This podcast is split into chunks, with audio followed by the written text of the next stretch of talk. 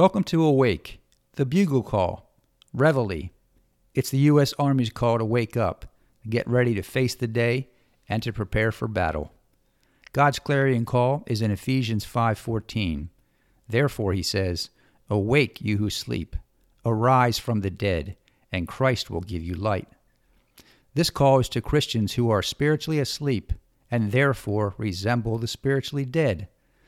The call is to wake up and receive light or revelation from God.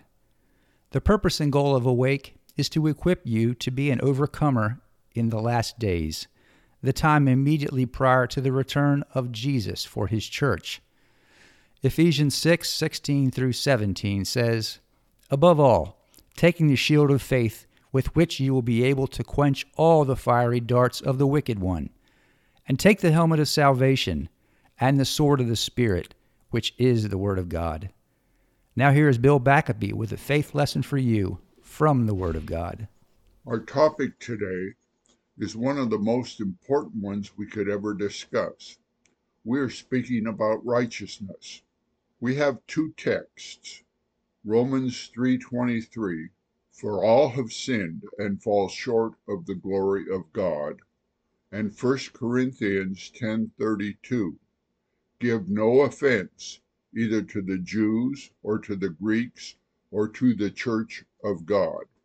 I am a charismatic or Pentecostal Christian. That is, I have received the baptism of the Holy Spirit with the evidence of speaking in tongues. However, I don't attend a Pentecostal or charismatic church because I have not found a suitable one in the area where I live. I attend a church of a major denomination which prides itself on adherence to biblical interpretation. So, as I said earlier, we're speaking about righteousness, and I want to start out about talking about sin consciousness.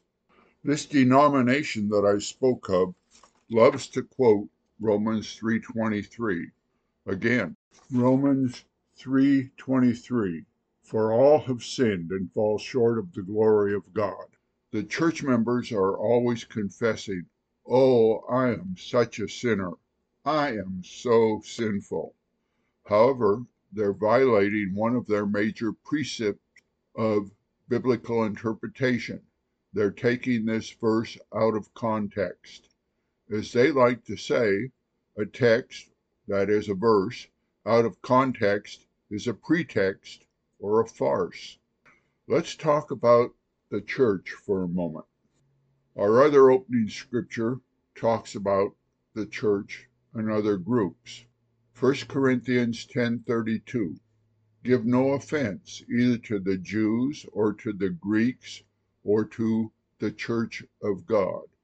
God sees three groups of people on the earth.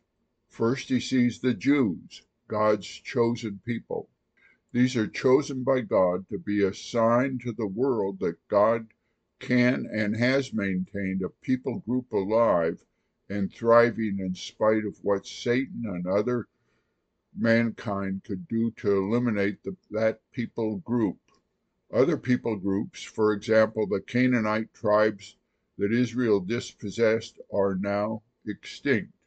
There are no Egyptians of the type that lived when the Israelites were captives, slaves in Egypt. The second people group in the scripture is the Greeks. Actually, that means the Gentiles. All people groups other than the Jews and the church.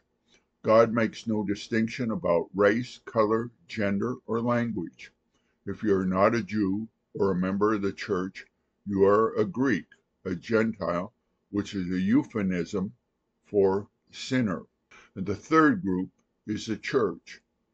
All members of the church of Jesus Christ were either Jews or Gentiles, that is, they were sinners, but they are no longer Jews, nor are they any longer Gentile sinners, although that is their ethnic heritage. 2 Corinthians 2:17 says of Therefore if anyone is in Christ he is a new creation old things have passed away behold all things are become new This scripture is to be interpreted literally. When a person becomes a Christian, he becomes a new creation with different DNA, at least in the spiritual realm. He or she has been translated into the church, into God's family. He or she is no longer a Jew or a sinner, but a Christian.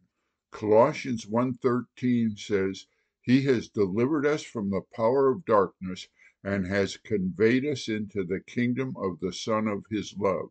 What God is saying here is that we've been removed from the spiritual arena where Satan rules and dominates and placed in the realm of God's government and principles. Let's take and put Romans 3:23 into context. Romans 3:23 For all have sinned and fall short of the glory of God. First, who or what is the all in verse 23? We have to go back to Romans 3 9 to find the antecedent for the word all. I urge you to check it out for yourself. Romans 3 9. What then? Are we better off than they? Not at all. For we have previously charged both Jews and Greeks that they are all under sin. Verse 9 indicates that the all is the groups of the Jews and the Greeks or Gentiles slash sinners. Romans 3 verses 10 to 20 describes the sinfulness of those groups and the futility of their attempting even to earn righteousness. The church has been made righteous or made to possess righteousness. Again, righteousness is the ability to stand before God free from the stain of any sin or unrighteousness. It is similar to being justified. One de- definition of justification is it is the ability to stand before God just as if you had never sinned. Romans 3 21 to 26. But now the righteousness of God apart from the law is revealed, being witnessed by the law and the prophets, even the righteousness of God through faith in Jesus Christ to all and on all who believe, for there is no difference. For all have sinned and fall short of the glory of God, being justified freely by his grace through the redemption that is in Christ Jesus, whom God set forth as a propitiation by his blood through faith to demonstrate his righteousness because in his forbearance God had passed over the sins that were previously committed, to demonstrate at the present time his righteousness, that he might be the just and the justifier of the one who has faith in Jesus. These verses surrounding Romans 3:23 state that the believers who compromise the church have been justified by faith in the blood of Jesus Christ. They are no longer Jews nor sinners, but have been made sanctified by the sacrifice of Jesus on the cross. Let's digress for a moment and consider how Paul addresses the churches in his letters. Ephesians chapter 1 verses 1 to 2. Paul, an apostle of Jesus Christ by the will of God, to the saints who are in Ephesus and faithful in Christ Jesus. Grace to you and peace from God the Father and the Lord Jesus Christ. Philippians chapter 1 verses 1 to 2. Paul and Timothy, bondservants of Jesus Christ, to all the saints in Christ Jesus who are in Philippi, with the bishops and the deacons, grace to you and peace from God our Father and the Lord Jesus Christ. Colossians chapter 1 verses 1 and 2. Paul, an apostle of Jesus Christ by the will of God, and Timothy, our brother, to the saints and faithful brethren in Christ who are in Colossae. Grace to you and peace from God our Father and the Lord Jesus Christ. 1 Corinthians chapter 1 verses 1 and 2. Paul, called to be an apostle of Jesus Christ by the will of God, and Sosthenes our brother, to the church of God which is at Corinth, to those who are sanctified in Christ Jesus, called to be saints, with all who in every place call on the name of Jesus Christ our Lord, both theirs and ours. 2 Corinthians chapter 1 verses 1 and 2. Paul, an apostle of Jesus Christ by the will of God, and Timothy our brother, to the church of God which is at Corinth, with all the saints who are in all Achaia. Grace to you and peace from God our Father and the Lord Jesus Christ. Romans 1 7. To all who are in Rome, beloved of God, called to be saints, grace to you and peace from God our Father and the Lord Jesus Christ. Notice in all these epistles, Paul addresses the believers as saints, as sanctified in Christ Jesus, as called to be saints. Literally, saints means sanctified ones or set apart ones. That is, the church is a group of people who have been set apart from or separated from other groups, separated from the Greeks and the Jews, or the sinners and the Jews.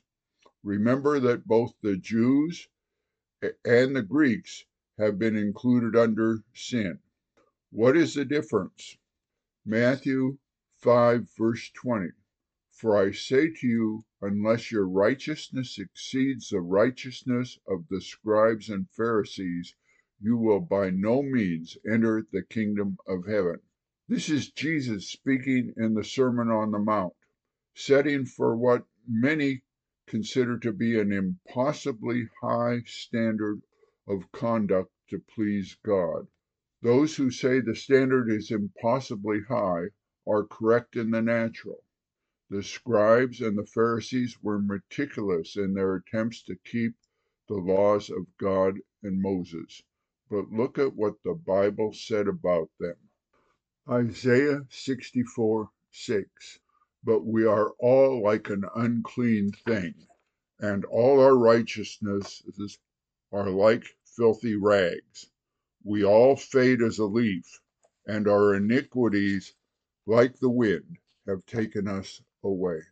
This passage says that as far as our natural abilities are concerned, it is an impossible standard to meet. There is no way that we can be righteous before God. But God has made provision for us. Galatians 3, verses 19 and 24. 19. What purpose then does the law serve? It was added because of transgressions, till the seed should come to whom the promise was made and it was appointed through angels by the hand of a mediator. Verse 24. Therefore, the law was our tutor to bring us to Christ that we might be justified by faith. This passage says that God gave the law, the Ten Commandments, to the Jews to show them their sinfulness, how far they were from pleasing Him. It also says the law was our tutor or our instructor, our teacher, to bring us to Christ.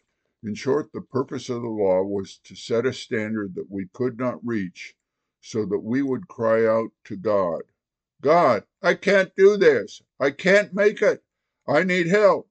When we utter that cry, God responds. In my words, not his. I know. Let me help. Let me show you my plan. What was God's plan? Let's go to Ezekiel. Ezekiel chapter 36, 26. I will give you a new heart and put a new spirit within you. I will take the heart of stone out of your flesh and give you a heart of flesh. In this verse, God promises to replace an unbeliever's hardened, obstinate heart with the soft, pliable heart of a believer. Hebrews 10, verses 16 to 19. This is the covenant that I will make with them after those days, says the Lord. I will put my laws into their hearts, and in their minds I will write them. Then he adds, Their sins and their lawless deeds I will remember no more. Now, where there is remission of these, there is no longer an offering for sin. Therefore, brethren, having boldness to enter the holiest, by the blood of Jesus. Then God says in this quote from Jeremiah 31:33 that He will put His laws into our new tender hearts and He will write them in our minds. In other words, He will lead us and guide us by our conscience. He ends the quote from Jeremiah 31:33 by saying that He will not remember our sins and trespasses anymore. Beloved, you can't even talk to God about the things that you've done wrong in the past. God has no remembrance of them. As Brother Kenneth Hagin used to say, we are on shouting ground. Hallelujah! Praise ye the Lord. Let's go back to Hebrews 10:19. Therefore, brethren, having boldness to enter the holiest by the blood of Jesus. This is an awesome verse. Notice what it says having boldness to enter the holiest. Folks, in the Old Testament, only the high priest could enter into the holiest, that is, the Holy of Holies, the part of the tabernacle where the presence of God resided. And the high priest could only do it once a year and only if he were carrying the blood of a sacrificial bull and were covered by a cloud of incense. But if you are a born again Christian, a saint, you can enter into God's presence any cotton picking time you so desire. Why? Because Hebrews 10:19 ends by the blood of Jesus. When God looks at you, he sees you through the blood of Jesus and what he sees is all white and pure.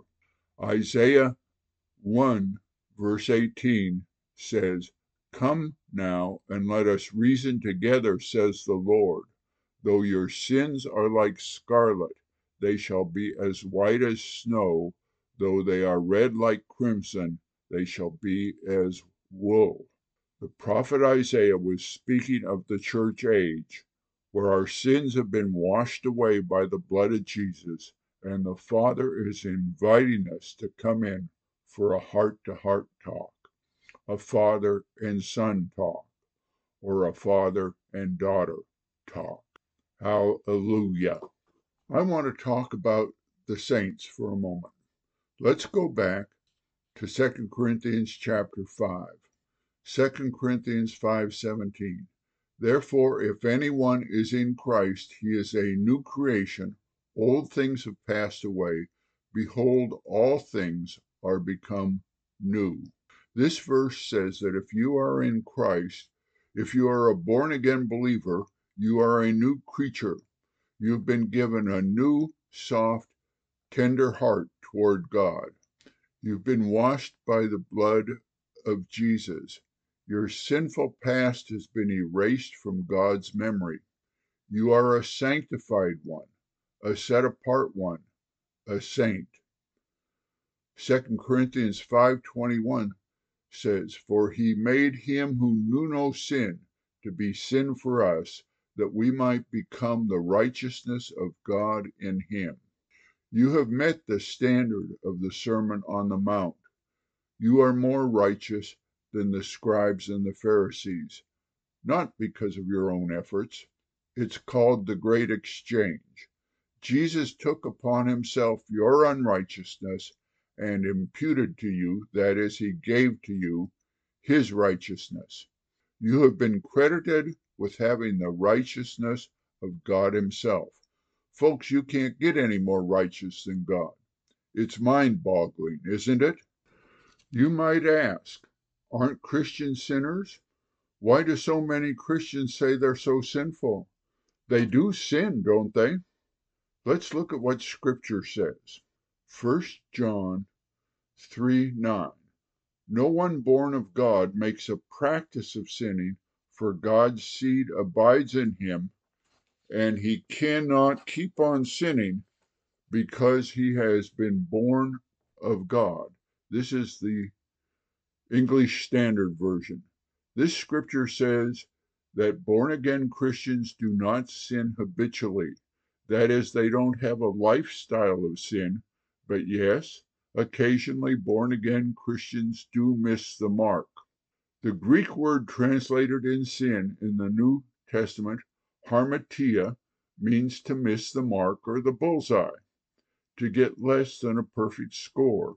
And yes, born again Christians often fail to get less than a perfect score. But God has given us a promise to deal with that event. 1 John 1 9. If we confess our sins, he is faithful and just to forgive us our sins and to cleanse us from all unrighteousness. Earlier, we said that God will lead you and guide you by your conscience. If your conscience tweaks you about something, simply pray, Father, your word says that if I confess my sin, you are faithful and just to forgive me and cleanse me from all unrighteousness. Father, I confess I blew it, I missed it, and I thank you for forgiving me in Jesus' name. Or pray other words to that same effect. You will have been washed in the blood and will be able to stand in God's presence having been forgiven. Shortly after I became born again and spirit filled, I missed the mark. I confessed it to God and I asked forgiveness. Words started to bubble up out of my spirit. First, a message in tongues, and then the interpretation followed. The interpretation was lengthy, and I've forgotten it all except the first four words, which I will never forget. Bill, I love you. There's another promise to help us deal with the problem of sin. 1 John 1 7. But if we walk in the light as he is in the light, we have fellowship with one another, and the blood of Jesus Christ his Son cleanses us from all sin. The word light refers to revelation, revelation of the knowledge of God, the kingdom of God, and God's ways of doing things. This verse says that if we walk according to the revelation we've received, the blood of Jesus automatically washes our sins away. If our conscience isn't bothering us, we're probably all right with God. Understand that the Bible says our conscience can be seared or calloused. Therefore, when or if our conscience does bother us, we need to confess according to 1 John 1 9. We're talking about how to walk worthy as a Christian. Why am I making such a big deal about righteousness? Because it makes a huge difference in our lives. If we believe we are unrighteous, we tend to feel unworthy. If we feel unworthy, we don't really believe that we deserve God's blessings. I met a spirit filled woman when I was in Iran shortly after I was saved and spirit filled. She had been raised in a denomination that emphasized the sinfulness of Christians. She was never able to feel worthy of God's blessings. And as a consequence, Satan was able to steal those blessings from her. She was not able to hold on to her nice house and other things such as divine healing. Beloved, it's not God who brings up bad things from your past. God has forgotten them. It's the devil who keeps reminding you. If he can make you feel unworthy, he can keep you from God's best. But you are worthy.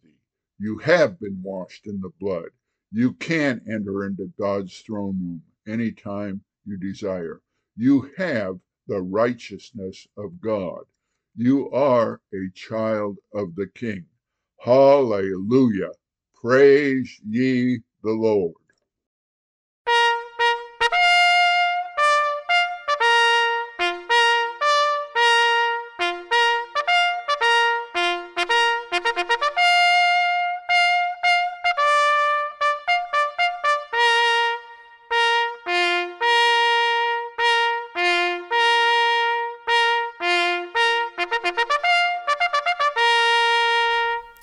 Jesus asked in Luke 18:8, "When the Son of Man comes, will he really find faith on the earth?" Friend, if you are not sure if you are saved, you can be sure. You can change or ensure your eternal destiny by repenting. That means turning toward God and declaring it with your mouth. Just pray along with me. I believe in my heart that Jesus is the Son of God. He was crucified for my transgressions. He was buried, and God raised him from the dead. Jesus, come into my heart and be the Lord of my life. I pray this in Jesus' name. Amen. If you just prayed this from your heart, your eternal destiny is in heaven. Awake is an outreach of Bill Backaby Ministries and the Word of Grace Church, a 501c3 organization. Again, our goal here at Awake is to help ensure that Jesus will find faith on the earth when he returns. Help us by telling your friends and relatives and neighbors, saved and unsaved, to join us on Awake.